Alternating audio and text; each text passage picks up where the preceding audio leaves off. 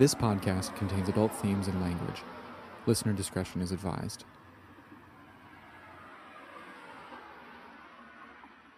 I want you to put yourself in Mark Abbott's shoes as a good Samaritan for a moment. For the sake of this exercise, I want you to think about what was going on in the hours after the murder of Michelle Lawless. It's daybreak. There's frost on the grass. You haven't slept well, if at all. You've been to your friend Heather Pierce's house. You were shaking and upset, having told her you needed to wash your hands because you had blood on them. You're probably reliving the moments from the night before. You found a car on the side of the road, then you found a girl inside. You think she's passed out, so you reach in to grab her. You lift her up. Her bloody hair is covering her face. You're frightened, so you drop her. She'd been shot, killed right there on the exit ramp. You're the Good Samaritan. You try to call 911. It doesn't work, so you go to the sheriff's department and report it. Then you go to your friend's house. You're a mess, an emotional mess. You're talking all over the place. You leave there, and it's been just a couple of hours. So, what do you do first thing in the morning? Do you bury yourself under the covers and try to wipe the image from your mind? Do you return to the sheriff's department to see if there is anything more you could do? Do you drown yourself in a stiff drink? Do you turn to prayer and your Bible? Go for a run? Pop in a funny movie? Would you call a friend? Well, Mark Abbott did at least one of those things. He called a friend. He called his friend Kevin Williams. But what he did then is probably not on your list of things you do at all. I told you in earlier episodes that what Mark Abbott did early that morning is very interesting. As Kevin's ex wife Terry told me, Mark called, then came by and took Kevin with him to quote, go look for clues, unquote. She specifically remembers them using the phrase look for clues. Of course, it was not their job to do that, but that's what they said they were going to do. Running on an hour or two of sleep, if that, Mark Abbott got his buddy Kevin Williams and they hopped in Mark's truck and headed to the sales lot. But there's more to it. We're going to get into this little chunk of timeline here to start this 10th episode. It's not a perfect fit in terms of where we are in the timeline. But now that you know that Mark Abbott would implicate Kevin Williams in the murder of Michelle Lawless, and now that you know that Williams would do the same of Abbott, I think what they did together the morning after the murder will have more meaning for you now. So, again, I'm jumping out of the timeline here a bit. I want to start with a bit of sound from Kevin and Mark Abbott himself, and then we're going to play a reenactment from their testimonies. The phone conversation I'm about ready to play for you occurred while Williams was out of prison, but Mark Abbott was still in. It was eventually presented in Josh's exoneration trial as part of the deposition given to Mark Abbott. So this bit of sound came as Rick Walter and Josh's attorneys were untangling the lies about the murder. They were starting to put together other pieces. So, again, first, the phone call. Here it goes. Hey, you know what? I was talking to Matt earlier, and uh, I decided, you know what I decided to call you. I was asking him, no, I didn't ask him, but you know what he brought up to me, Kev? Well, he brought up that old lawless deal. Jeez. Now, you know, I ain't heard about that. I ain't heard it about But, you know, you remember Farrell trying to talk that shit 12 years ago. Yeah. Or, I mean, have you heard anything like that again? No, I haven't heard nothing. That's crazy, man. They, and they was he he said your name and my name and his name, and people been talking that shit again. And I said, man, I said, are you kidding me? He said, yeah. And then when he mentioned your name, he reminded us, man, I'm gonna call Kevin and see if he heard that bullshit, you know. I ain't heard nothing. I said, man, that's crazy. But you know, I really don't even really care. You know, it's just it's it's bad to think of somebody out there to even think that something I do something There's like. no telling what Glenn will say anyway. Jeez. Man, you know what? I just wonder. You know. Well, there ain't no telling about him. I haven't talked to him since. You know, I don't want to talk to him. No. I ain't, I've seen him at the fair and different places like that, but Right. I just, I don't. No, I understand that. But I thought you know, didn't get along when I worked with him, worked for him. right, You know, all that stuff that happened. And right. I guess the last time I ever really talked to him was the day that after that happened, when we went up there and you was telling him about it. Yeah, and you, we was standing in his front yard. right. Yeah, I remember that. what all happened that night, because we was at that, me and Terry and Mom and Dad. You was over at the house. We was over at Carl House's Yeah. Christmas party. Yeah. Then the next morning, you called me first thing, telling me what happened Yeah. down or something. Yeah. And we went up to Glenn's, and but you know how he is. There ain't no telling what. Man, I could not. I haven't heard nothing. Nobody. I, I swear to you. Yeah. Well, Calls it's just, from a federal prison. you know what bothers me, in, in in all sense, you know, I just don't, you know, I. It, it just I, I talked to Matt tonight and I ain't even heard, you know heard nothing like it bothers me that that even that people would even think that Yeah. you know what I mean and I thought man maybe Kevin's heard something you know what I mean but I haven't heard nothing. I mean I ain't gonna lose no sleep on it but Matt it surprised me after all these years Matt says this you know Yeah. you know and I thought man that's crazy you know but Well, if I hear something, I'll tell Matt. So he can tell you, but Well, and, and really, you know what I mean? I don't worry about it because I, you know what I mean? Just the only thing I worry about is people even thinking that shit, you know? But, you know, even, even what's her name? All them people was saying that shit years ago, yeah. you know? Well, you was just at a bad place at the wrong Well, time. yeah, I couldn't- dang. Yeah, I know, and it's just fucking, you know. I tried to help that You girl. was freaked, you freaked out, I guess. Fuck. Or I would have been if I Hey, pulled up and seen something like that. you would imagine how freaked out. It wouldn't matter how drunk or high or anything. Hey, I sobered up, See dude. something that seat mess you up. I sobered up quick. No, there's no telling. I mean, I haven't heard nothing. Don't want to hear nothing. no, no, and I thought, well, I mean, I got enough problems with some crap like that. yeah, I know. They got a man in prison for that anyway. I know that, and that's I just uh, you know I just don't understand. They they do, and I don't understand it. I really don't. I mean, I don't see how he could be in prison if they didn't have enough evidence to put him in there for it. Man, you know what gets me? You know, I picked out that car. You know, Yeah. the car itself, and Yeah, 'cause that's right. I picked out the car. They got somebody that pulled up beside you. right, yeah, and that car came, you know, came up beside me. Remember? Yeah. And I, I and you know, I can almost remember that car still today.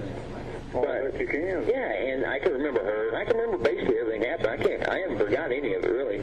But Seeing her. Huh? You wasn't, was you? no, I never. I never. You know what, I didn't dude? think so. No. Remember years ago somebody was saying, somebody told me and I asked you about it a long time ago. Yeah, no. That's the first time I ever seen that girl. I'm telling you something. I when that girl's picture came out in the newspaper, her, I didn't know that was her because her face was completely different than her picture. You know what I mean? Yeah. Because all her hair was covering her face anyway. I know her dad, but I never, I don't guess I ever knew her. You know what? And I tried to talk to her dad. Come talk to me and took me to breakfast one morning. And he talked to me one, you know what I mean, and, ate, and bought me breakfast and everything, you know. But you know, I, it was a sad deal. But uh, uh, you know, after uh, but I picked out that car, or I, the car that was similar to it. Supposedly, that kid took from a girl down in Sikeston and used her car He somehow. pulled up right beside you down there at that old cut mart or something, wasn't it? That Yeah. time when you was calling the Yeah, police? yeah. He sure. I, I I don't know if it was him. I can't sit and say it was him, but I know that car did. Yeah. And you know, I mean, but anyway, it really doesn't matter. I mean, they convicted dude.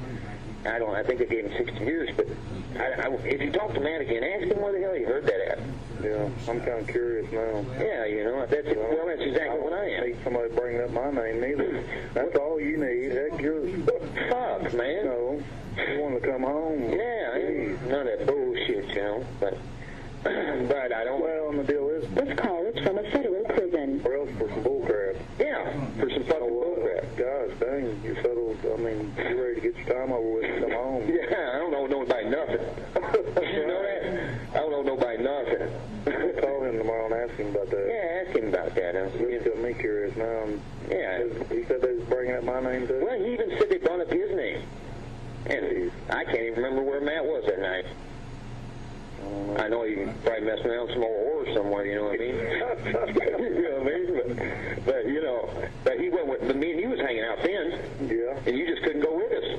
No. Yeah, your old lady said you're staying in. You know how that is. yeah, I know. He definitely wears the pants in the family. oh, just wait, buddy. Just wait. Laugh all you want. Get on out there and get your woman and let her tie you down. I'm your host, Bob Miller. You're listening to The Lawless Files. Bill Farrell, Kevin Williams, and a whole bunch of other people were getting paychecks from a bullshit company called Morley Paving and Excavating. it seemed like pretty much anything was for sale down there at the right price. And, you know, when your son our sons may have, you know, been looking at an indictment on a murder case, that that would be something that could have possibly been something that, you know, would have made an amount of money change hands. But like I said, I have no direct knowledge of it, but it wasn't, it definitely was not out of the realm of possibility. He said, uh, you know, he said, Bill's been in there long enough. You know, he's made enough money. He said, it's about time a younger man gets in there. He said, like you, you can get in there and make some good money. We walked over to his truck and he opened up a, a briefcase and uh, it, was, there was a lot of money in that briefcase. Now let's pretend you're the murderer. Let's pretend you're in prison on a drug charge and things on the outside are not looking good. You know as an inmate that your calls are being recorded and your mail is being looked at. But you're desperate to find out what's going on. How would you go about discussing the case? How would you talk? What kinds of ways would you talk about the case without talking about the case, if you know what I mean? I found it extremely interesting that in these recorded phone conversations they brought up Glenn Farrell's name. I think it sounds like they believed that maybe it was Glenn who was implicating them in the murder. They talked in circles all around it. Now I'm going to play you some reenactments from the 2008 depositions, and we're going to hear how Mark and Kevin addressed Glenn Farrell in the morning after the murder. Mr. Abbott, you just listened to a recording. That was you and Kevin talking, right? Right. And you were talking about going up and seeing Glenn Farrell that next morning. Right. Okay, no, Why do you think that Glenn Farrell might be saying something that might get you and Kevin in trouble? because he told me. Who told you? Kevin. Kevin. He told me one time, I don't know whether they still have the records. You can check them too. That because really, Kevin, I'm sure he's seen the statement that Bill Bonner made. I don't know whether he did or not. All right, well, I don't know, but that's probably why I called him in the first place. Because, in fact, I've called him and said, Man, you know, it's a damn lie. And he thinks I really said it too, said this. I said, Man, you know, I would never do that. It's just like, why would I make up a lie like that? But so you're saying now what? What did you think Bill Glenn Farrell might be saying that got you and Kevin in trouble where you say he may say anything? We ought to talk to him. Kevin, Glenn Farrell got in trouble with something, tax evasion. I don't remember what. Called Kevin Williams at home and said, told Kevin, this is what Kevin told me, that he wanted to take, he wanted Kevin to help him take Mark Abbott down for the lawless murder. That's what he said. Now, this is what Kevin told me. Glenn Farrell. Kevin said, And he ain't really talked to him since. Go ahead, my bad. My understanding is that Kevin Williams told you that Glenn Farrell called him on occasion. Right. No, no, just called him just one time, he said. Yeah, on one occasion. Yeah. And said, I want you, Kevin Williams, to help me, Glenn Farrell, take Mark Abbott down for the lawless murder. Yeah, and Kevin right then thought he was trying to get out of his federal case. Now, that's the way I look at it. And Kevin, you know, Kevin told him, you know, Kevin's just going to try to call a spade a spade too. He told him, hey, screw you. That's what he says, he said. And you haven't heard anything more about it other than that. No, about Glenn Farrell? Why would Glenn Farrell want to take you down? I don't know. I don't know. To me, he was looking for something. Supposedly, he helped take Kevin down in the long run in his federal case. When was this conversation that Glenn had with Kevin to take you down? I mean, last year, last couple of months, No, no, hell no, years ago. years ago, Years ago, yes. shortly after. Before Kevin even went to prison. So it was shortly after Josh Kezer had been convicted of the crime. Shortly after that, Well, I don't know how short, but compared to now, yeah. he was convicted in the summer of '94. You guys went to prison in '97, right? He was indicted in 94, wasn't he? He was charged with a crime in the spring of '93. Oh, okay, my bad. The trial occurred in the summer of '94, And he probably a few months later. and so you guys went to prison in '97, right? Right. So we're talking about two and a half, three years, sometime in there. I believe he called him before he went to prison, before he even got indicted. No, it must have been after. It I'm not sure, but he did or he told me to call him. You him. think that Farrell could? I called and asked him. do you think that Glenn Farrell could have called Williams before Josh Kezer got convicted? Probably. I'd say probably. You know, I'm not for sure, but why? Because I remember Kevin telling me that he wasn't in jail yet. Either he was on bond or he was waiting to show up. What could Glenn do to help take you down for the murder? Nothing that I know of. He just believed in his own belief, I guess. He believed that I probably had something to do with it. But he was probably shooting at straws because he was getting ready to get sentenced on his federal case. You know, a lot of people do that. They shoot for straws, making up shit, trying to get something that the feds want so they can get out of their beef. They do it. 1,100 people probably did it out here, and a majority of them not true. A majority of them true. Okay. Boy, that was a long time ago. And you're just having that conversation just last December. Yeah, I just remember him saying that. So that's why you're thinking Farrell could say anything that might get you guys in trouble. I remember him saying it always bothered me why he would say that, and it stuck in my head, you know. I haven't spoken to him since, you know. It would bother you too. You'd say, hey, what the hell? You just trying to make something up to get something out of something, you know? Glenn Farrell, was he involved in any way in your drug activities? Not that I know of. I probably hadn't said a hundred words to him myself. In your lifetime? Yeah. Kevin was involved with him in some way, wasn't he? Not in drugs. I don't believe drugs had anything to do with it. Anything else illegal or mm, Not that I know of. I don't believe that Glenn Farrell was ever into the damn drug racket. I guess the question I have is of all the people that you knew, why would you go talk to him the next morning after the murder? I don't even think I personally suggested that. Did Kevin suggest it? Or if I did suggest that, it's because Farrell was a relative of Bill's. Okay. I'm sure. Well, what did that have to do with it? Well, I don't know. The next day I probably didn't. You're saying I say that morning, but if I had to work, I would have had to work all day, so I must have been off. So where was I at 9:45? I don't know. And you really can't sit here and tell us why you went to see Farrell the next morning? I think it was Kevin's suggestion to go see Farrell. Do you know why he suggested to go see Farrell? Uh-uh. No? Uh-uh. Okay.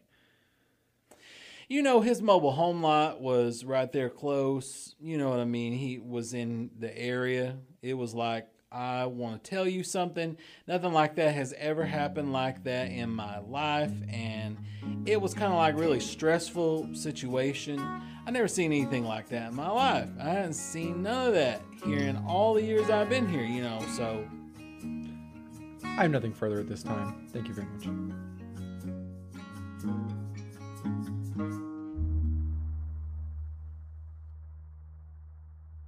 Tell me about Saturday morning. Uh, excuse me, Sunday morning. This was Saturday night. Tell me the first thing you remember Sunday morning. I remember Mark calling the house and telling us about what happened that night when he left. They left. Let me ask you this. What time do you think the call was? I don't remember. I know it was in the morning. I don't remember exactly what time it was. Had you had breakfast yet? I don't remember. I don't know. Do you remember what time your son normally woke up in the morning?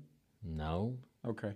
You said Mark Abbott called you. What what did he say specifically?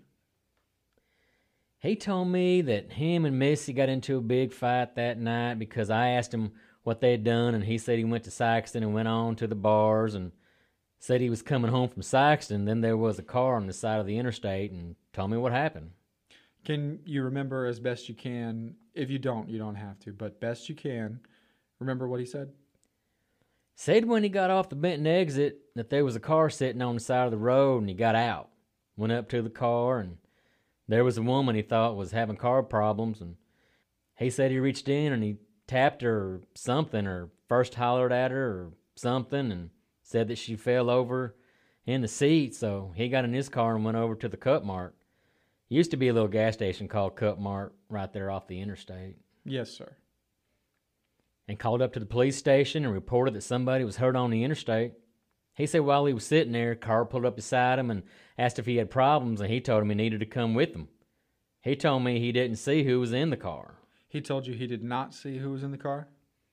He said he seen an image, kind of an image of some people in the car. He didn't know exactly. Knew there was more than one, and said the person, when they spoke, it wasn't an English accent, and it was a different accent like Spanish or something. He said he got scared, jumped in his car, and then that's when he went to the police station. And he told me, you know, he didn't have a driver's license. That's why I said he didn't go to the police station. I don't understand that. I would have went to the police station regardless if I had a license or not. Finding somebody dead on the road.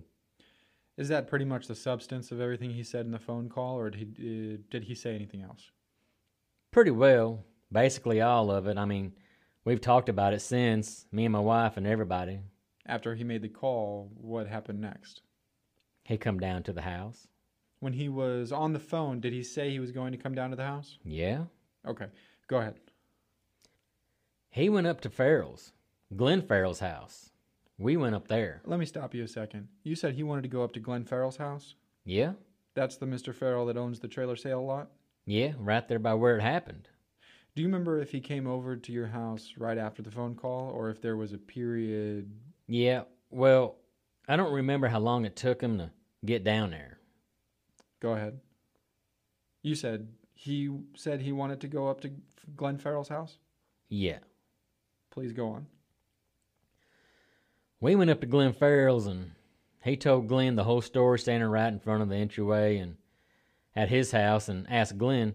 He told Glenn he wanted to go down there and look around at the lot, so we went down there. And looked around? Uh huh. What did you see? Nothing. Sandburrs. Did you see any blood? No. No, I stayed over there at the lot. I don't know if. I don't recall him even going up there. I don't recall him going up to the actual site. Let me ask you the question this way Where is Mr. Farrell's house located in relation to the exit and to the trailer sales lot? It's up in town, Benton, Missouri. It's probably two miles away. So you went to Glenn Farrell's house? House. Was he out cutting his grass or anything? No, he was in the house, him and his wife. Do you remember what the weather was like? No, I don't remember. I know it was raining or nothing like that. Okay. Now, you and Mr. Abbott talked to Mr. Farrell at Mr. Farrell's house. Yeah. Did he give you permission to go? You and Mr. Abbott permission to go look at the trailer sales lot? Yeah. And did you go with Mr. Abbott to the trailer sales lot? Yeah. Were you driving in the same vehicle? Yeah. Who was driving? Mark? Was that a pickup truck, an S10? Yeah. When you got to the trailer sales lot, what did you do? We just went down the outer road there and pulled in the lot and circled around in the parking area out there. And I don't even think we got out of the vehicles, our vehicle. So you were with him the whole time? He was pointing up there explaining the whole thing. And yeah, I was with him the whole time. When he was explaining the thing to Mr. Farrell at the house, was it substantially the same story that he told you on the phone? Yeah. When he was explaining it to you in the truck, was it substantially the same story he told you on the phone? Yeah, yeah. To your knowledge, did Mr. Abbott know Joshua Kezer? Not to my knowledge. I've never heard his name before. You mentioned that you first, when you first discussed this with Mr. Abbott, he indicated that he couldn't see who was in the truck, not the truck, um, excuse me, the car. The car. Is that kind of seen an outline of a person, but he couldn't actually see them perfect. Did you ever discuss the case with him after this day? I mean, not really, no.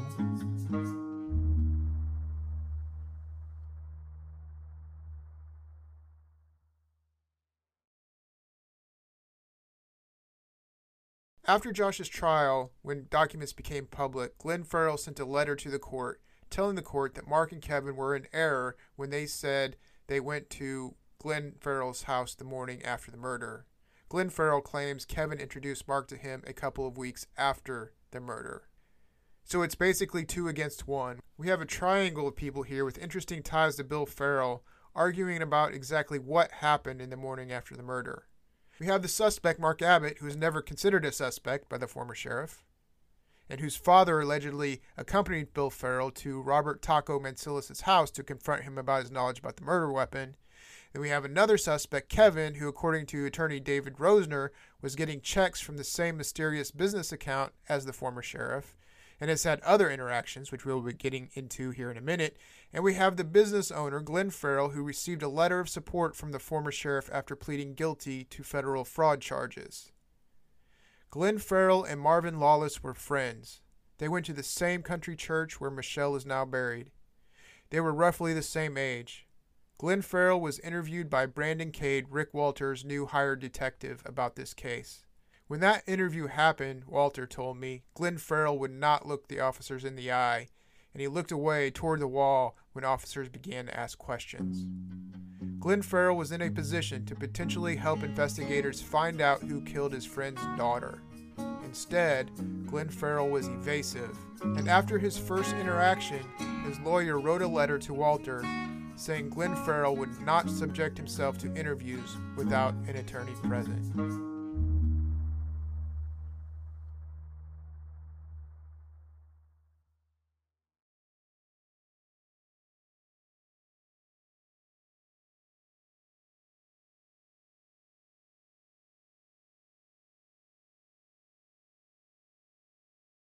We left off last episode with Kevin Williams calling the new sheriff, Rick Walter, and wanting to visit with him. And we'll get to that here in just a second. But for now, I want to take a step back and kind of review where we are. It's a big, big case. This has been a long podcast full of different characters and twists. So let's review, especially the parts that involve Bill Farrell. We have Mark Abbott, who told more than 13 contradictory statements but was never treated as a suspect blood never drawn, DNA not swabbed, and this is the guy who pointed the finger at Josh Kezer at trial. We have Bill Farrell taking his most experienced deputy off the case. We have Bill Farrell saying, quote, I don't know, unquote, when confronted with the question of why he didn't take these measures against a person who found the body and a man who became a felon at the age of 17. We have a witness, Amanda Jury, saying under oath that she was pressured by Bill Farrell and enticed by a reward to say that Josh had been involved. When she didn't do that, she was polygraphed and she passed, but a polygraph was never taken from Mark Abbott. We have some of the same information from jailhouse snitches who said that they were pressured to say something against Josh. We have the highway patrolman in the case, Don Wyndham, explaining multiple times in court that he was not aware of pending murder charges against Josh. Rather, Bill Farrell got them on his own. Wyndham said he did not feel they were ready for murder charges. We have the missing grand jury minutes. We have Ron Burton, who in 1994, sometime shortly after the trial, saying that Mark Abbott confessed that he, quote, took care of that bitch, unquote. He told this information to Bill Farrell, who declined to do anything with the information. We have Mark Abbott coming forward from prison in 1997 telling narcotics officer Bill Bonert that he saw Kevin Williams murder Michelle Lawless saying that a pregnancy with his friend was the motive. That information was passed along to Bill Farrell, who did nothing with the information. We have one of the biggest meth investigations in Missouri history happening in large part in Scott County, which included Kevin Williams and the Abbott brothers, and neither Bill Farrell nor any of his deputies were listed as witnesses in that federal trial. We have Kathy Fowler, who came forward in 2001 with information stating that Kevin Williams told her, her husband, and another couple that they had the wrong man in prison. She said that Kevin Williams told her that he was there the night of the murder and that the Abbotts were responsible. Fowler sent a letter through Josh's previous attorney and then followed up with a phone call to Bill Farrell. Farrell did nothing with the information. We have a report based on Fowler's information that one of the twins' friends, Matt Moore, talked about Robert Mansilis or Taco knowing where the gun was, or was asked to get rid of the gun. We have Mansilis telling a private detective, which I confirmed with someone once very close to Mansilis, that Farrell and Larry Abbott, the twins' father, approached him about the weapon. We have Rick Walter running into Larry Abbott in a parking lot while campaigning, stating that the current sheriff had made a lot of money and maybe it was time for a young man like him to make some money too. We have the statement by Bill Farrell in 2004 that the Kezer conviction was one of his biggest accomplishments. And we're not done yet with all of these ugly connections between Bill Farrell and Kevin Williams and the Abbotts. You're getting ready to listen to Walter's account of one of the most egregious examples of Bill Farrell's involvement in sabotaging this case. I told you in episode 1 to unearth the reasons why Michelle's killers have not been brought to justice and why Josh was railroaded, you have to get into the soil of Scott County. You know, I said that you have to go to where the secrets are buried. And that's what we've been doing these past several episodes. But sometimes, well, the rotten undergrowth isn't even kept secret.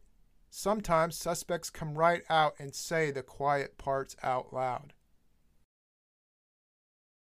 There was a, was a, a friend of mine who knew um, a guy from from uh, from Commerce, Missouri, and his name name's Kevin Williams.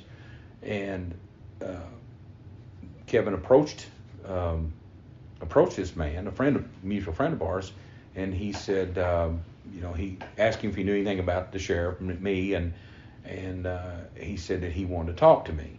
So uh, he said, well, just make an appointment and you know go talk to him. You know, try to work.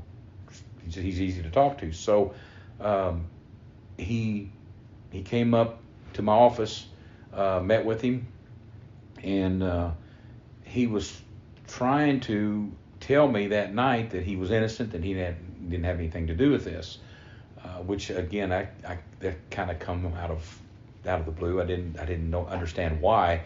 Um, he had, um, uh, matter of fact, he even used my phone to call his wife to, uh, I guess, um, maybe cement his his alibi for being at a party that night. And and and again, I didn't really, you know, uh, wasn't I didn't understand why we was having this conversation.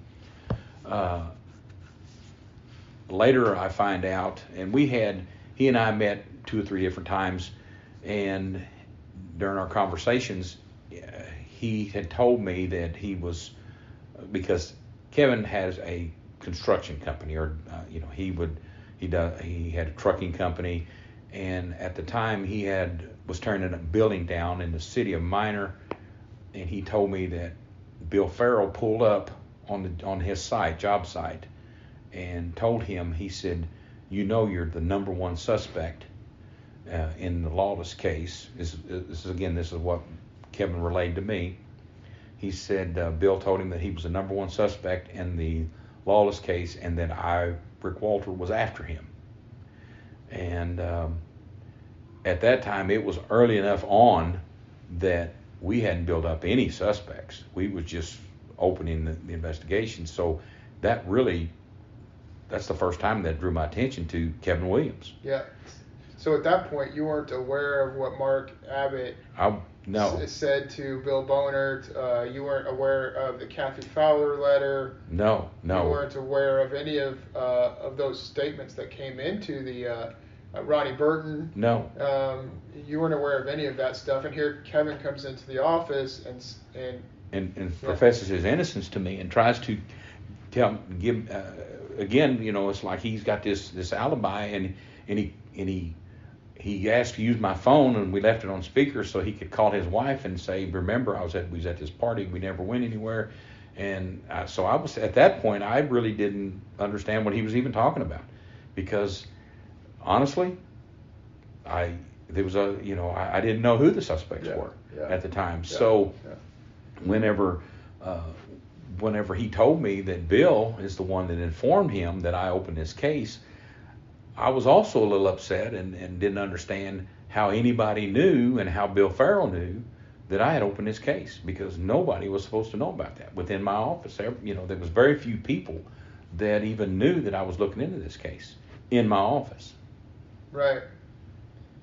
Yeah. So have you have you come to any uh, theories or of, Well- of, of how that information got out? you know, actually for a long time, I, uh, again, I was very upset uh, that, and I, so I was trying to make the connection of who would, would that Bill would be talking to within my office that knew that I was investigating this, and uh, finally, um, one day, um, I, the only other person outside that department that knew I'd opened this case was the prosecutor's office. And when I went to the prosecutor's office to ask for any information that they had on this case, uh, the prosecutor sent me West Drury to go down and help me find anything that could have been in the I, I, you can't say archives, it's in the basement that they just had stuff stacked, uh, which was very, it was moist, a lot of moisture in it and starting to rot. Uh, so, you know, at that point, now it wasn't just my office I was looking at for a leak, it was now the prosecutor's office. Yeah. You know, Yeah. Um, from from your standpoint, um, you know, so obviously you don't know that Kevin's involved at, at all in this. This is the first time that you're hearing his name uh, attached to anything. and that's with him telling me. Yeah, right, right. Um, uh, obviously, you, you're ups, you're upset that, that the word got out, but can you kind of tell me why that's so important that it not get out? Well, I didn't want anybody to know that we what we were doing, what we were looking at, I, because one, I if if Josh and, and the way we approached this uh, was actually, did Josh Kezer do this? You know, uh, so everything I was still looking at Josh Kezer, even though I had my own thoughts. You know, maybe he didn't wasn't involved, but and and later I told Josh whenever we finally talked and I done an interview with him that um, you know somebody else done somebody else was with there's two more than one person that did this. So we looked at josh we thought maybe he you know you know he was convicted. So who helped him? And and if there was somebody out there that helped him you know i didn't want them to be tipped off and and i didn't want anybody else i didn't want to getting out that uh, uh, you know that might screw up an investigation or hurt somebody else uh, an innocent life that you know that rumor says that X, Y, and Z was involved. Uh, so, you know, you don't want to ruin somebody's reputation or somebody's name just by throwing, throwing their name out there in an investigation. So, you want to try to keep it Yeah. as, as close to your, you know, your in, with to yourself and your, your investigators possible without Right, and, letting and know. if the suspects, the actual suspects, don't know that they're, it's been reopened, they, they're going to go about their business and they're not going to think anything about it. Yeah, they knew there was a new sheriff, you know, they and they, they probably wasn't at all worried about it because they got away with this murder for years. Yeah. Nobody ever looked at it. right, once you got a conviction, you- you're probably thinking you're in the clear now. Right. Yeah. Right.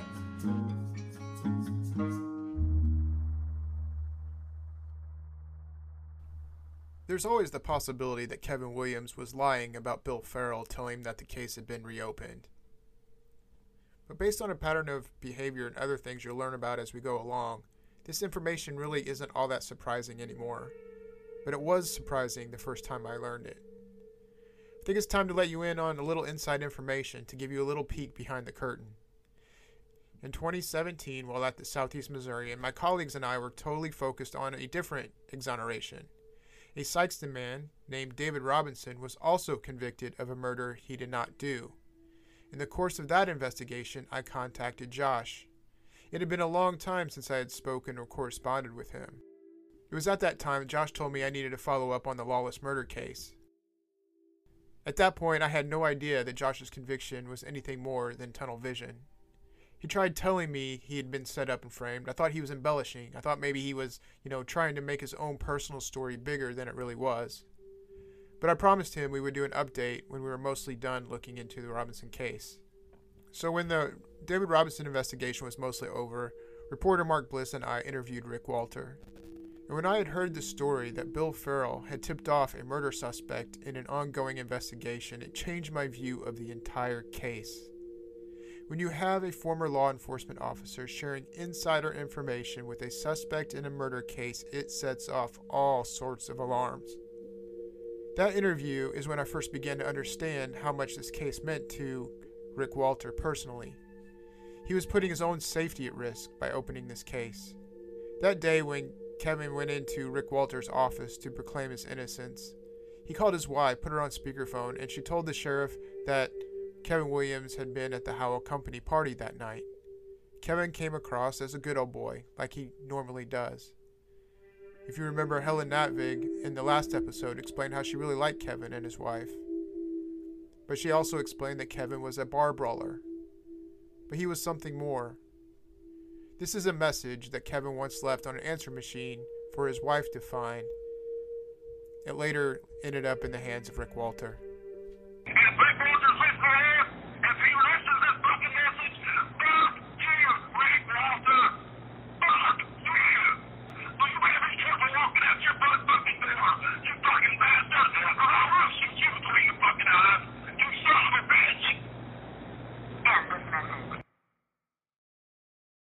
That's the anger I hear about when I talk to people about Kevin Williams.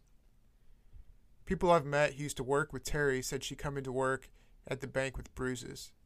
She suffered long term consequences from this abuse. I've heard several other terrible stories as well. Kevin Williams has a violent past. Mark Bliss and I published a series of stories a few months later in 2018. I just couldn't let it go. For me, it was the interaction between Bill Farrell and Kevin Williams that pushed me into this obsession with this case. Kevin Williams is in a piece of heavy equipment demolishing an old hotel in Sikeston. The sheriff pulls up in his white cowboy hat, his blue jeans, his cowboy boots. He gets out of his truck and walks up to Williams. It's 2006, so by this time Farrell knows about Fowler's information, which was that Kevin Williams had said he was at the murder scene the night of the murder. At this point, Farrell knows what Mark Abbott has told Bill Bonnert about Kevin Williams shooting Michelle, even giving details about actions Williams took the night of the murder. And at this point, Farrell knew about Taco and the rumors about the gun. Still yet, he has an important piece of information to deliver to this man, to Kevin Williams. The lawless case had been reopened, and Williams was the number one suspect.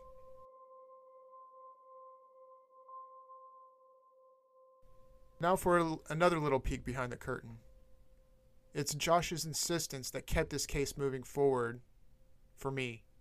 In some ways, Josh has been more persistent about this case since he's been on the outside of prison than he was within.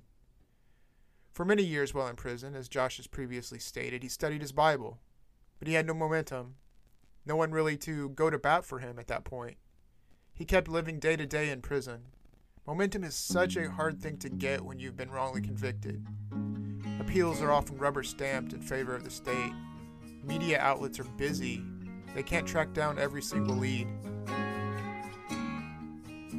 but Josh's day was coming.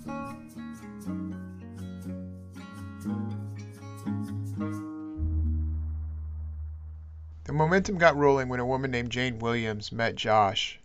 Jane was a volunteer at the prison and she was attending a chapel service with a, another couple, John and Joy Long, who also volunteered at the prison. Josh made a big first impression on Jane when she walked into the chapel and saw that even before the services had started, Josh was kneeling and praying at the altar while others were greeting one another. Jane and Joy both told me that Jane walked in and, and she saw me and she looked at Joy and said, Well, who's that guy? And Joy said, That's Josh. I guess Joy had just chosen to believe me at the time because I hadn't won any appeals. I didn't have any attorneys represent me at the time. But she said, He's innocent. And Jane took a look at me, and here I was on my knees, but also when I got up, I had long hair. I didn't cut my hair for years in prison.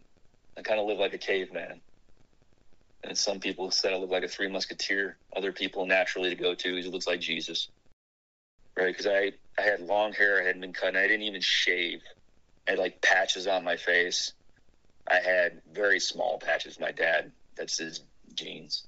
Um, but I had a very long goatee. My goatee was so long it touched my chest, my my mustache. I didn't even shave it. Literally, it was long enough to touch my chin, so I would chew on my mustache. I was, it was just, you know, I was a caveman. I was. This is where I am. I'm not. Who who am I here to impress?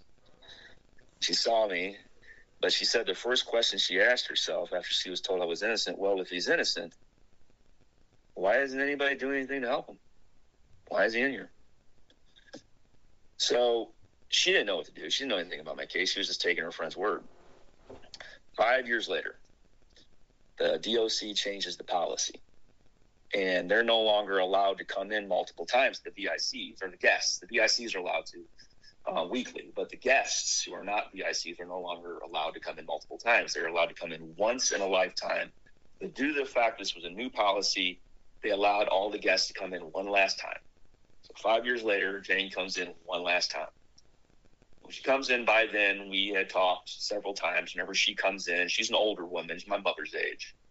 Um, and you know, I talked to her and I, I said, uh, and we no, I can't remember whose idea. Maybe it was my idea, maybe it was hers, or maybe it was our idea. But um, we had said, hey, you know, what if we can get your husband's permission, the chaplain's permission, everybody's permission that we need? Um, I think we can correspond?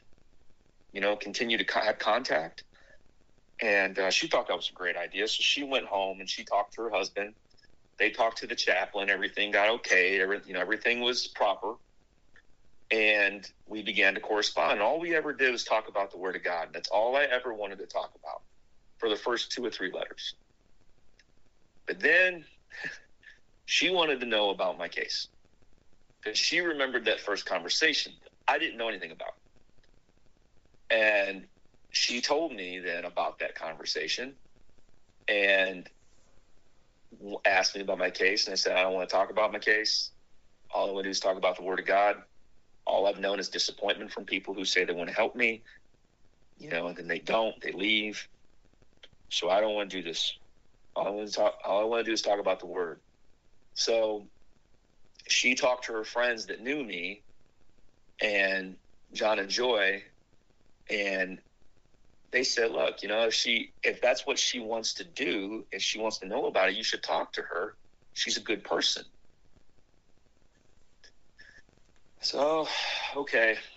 So, some years prior to that, um, an invest, my mom had talked some investigator into doing, uh, or an investigator, not some, an investigator, into doing um, a little research into the case, and he had found some things out.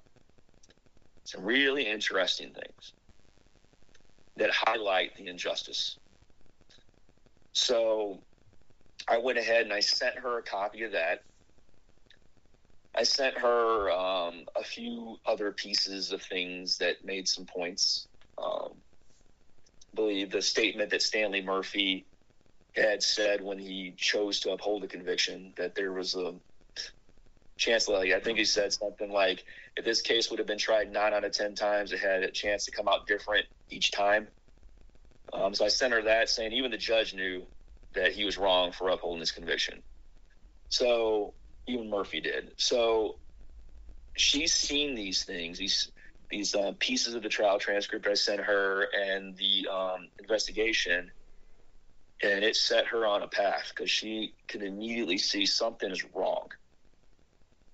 So she contacted my grandmother. Um, and her and my grandmother, through pulling teeth, um, got my transcript. And finds these boxes, brings them out. Jane gets the boxes. So Jane then and uh, another woman named Melanie Brown, who was helping me at the time, um, friend of Jane's, friend of mine at the time, um, they went through this paperwork. And Jane primarily, she led the effort and put it in order, read the tra- read my trial transcript multiple times. You got to take into account Jane was like not just partially blind, but going blind. Like so at that time, she still had her sight, but she loved to read and she was really invested in my case. She had people telling her it's pointless, it's useless. You know, I'm saying, what are you doing? But she spent, you know, hours ad nauseum just reading and rereading and reading and rereading the transcripts and all these, all this paperwork now that she had. And she'd come and visit me weekly and just telling me about everything that she's finding and how it, the more she reads, the more she believes I'm innocent. And we spent hours and hours and hours and hours and hours on the phone together, putting together this presentation that she was typing up. And we talked about, you know, how important it was to present my humanity to people, that I had to become more than just words on a paper, but I, that my name and my story had to take life. So, how we presented this was important. It wasn't just a matter of presenting facts, we had to present my humanity. And we were able to do that. She you know she she lived through my my bouts of stress i can't call it post traumatic because i was in the traumatic at that point and uh, put some together. She presented it. The American College of Trial Lawyers took interest in it. They contacted their local rep in Kansas City, and uh, he then put out um, an email to all the members of the American College of Trial Attorneys. Now, the American College of Trial Attorneys are the top 1% attorneys in all of the U.S. They are the best of the best. They are the most intelligent, most successful, most qualified attorneys in the U.S. And one of them responded, Charlie Weiss out of Bryan Cave at the time. It is now Bryan Cave Leighton Paisner in St. Louis. Charlie said he would look at it. He went over it with his partner, Steve Snodgrass. They agreed to take it. They brought in Jim Wyrsch, Charlie, Steve, and Jim. Then had Jane and Melanie go to their office in St. Louis and set up a phone call with me. We remember that phone call differently, but the outcome of it was they agreed to take my case and told me they were now representing me. We still have quite a ways to go in this podcast before we catch up to current times, but this is the part of the story that is my favorite part. So much of this story is tragic, dark, and scary, at least for me. The story has kept me up at night. It's given me nightmares. It's a unique kind of awful, like a bitter aftertaste that never goes away. Michelle's murder obviously can never be undone. Josh's 16 years can never be given back. But this is the part of the story where the good guys start to come forward. This is the part of the story where good people breathe life into truth and justice. This is the part of the story where hope, at least for Josh's future outside of prison, is resurrected. Josh had a good friend in Jane Williams. She started digging, she pulled on that thread, and she came to the logical conclusion that Josh was innocent. Her passion led to the recruitment of great men and great lawyers, particularly Steve Snodgrass and Charlie Weiss. They too came to the same conclusion, and they were willing to put in the work for Josh pro bono. We have Ronnie Burton. He was the first to step up way back in 94. He was ignored, but not forever. Then there's Kathy Fowler. She couldn't stand the idea of a wrong man sitting in prison for something someone else might have done. She raised her hand, followed up, and insisted on being heard. And she would be, eventually. Meanwhile, unbeknownst to Josh, Rick Walter, the new sheriff, had the courage to crack open this vault of lies and misinformation. He would be rejected and admonished by other agencies and officers, but Walter didn't care about policing politics. Conviction has more than one meaning in this story. Josh had his, Walter had his too. Josh's team was pulling out their shovels. Rick Walter and his detective Brandon Cade were sifting through the lies. Josh's murder conviction was buried in that Scott County soil, but it wouldn't remain there for long. Not when his sheriff and Josh's new law team found themselves digging in the same places.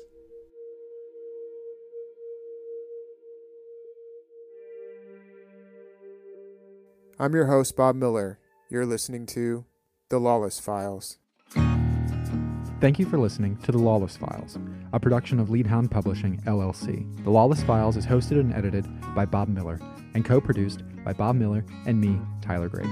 We'd like to thank Jacob Wiegand, Jeff Long, Rachel Long, Jesse Dew, Kara Kaminsky, Chuck Kaminsky, Allison Miller, Shawnee Graves, Laura Ritter, Bobby Clubs, MJ DeGraff, Ben Matthews, and Mason Dukacek, who helped voice the court transcripts.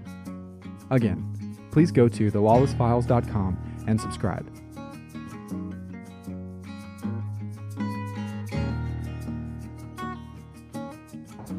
I told him, I told Kevin that I, Kevin Glazer, that I was going to testify. I didn't even really think there was anything that important to it. I thought it was Yeah. just an off the cuff conversation at the time that said, hey, you know, do you really think this is a good thing to do? Yeah. Well, it wasn't even uh, probably a week or two later. I got called into the assistant chief's office in my death and thing, and he said uh, they wanted me off the drug task force that I couldn't be trusted.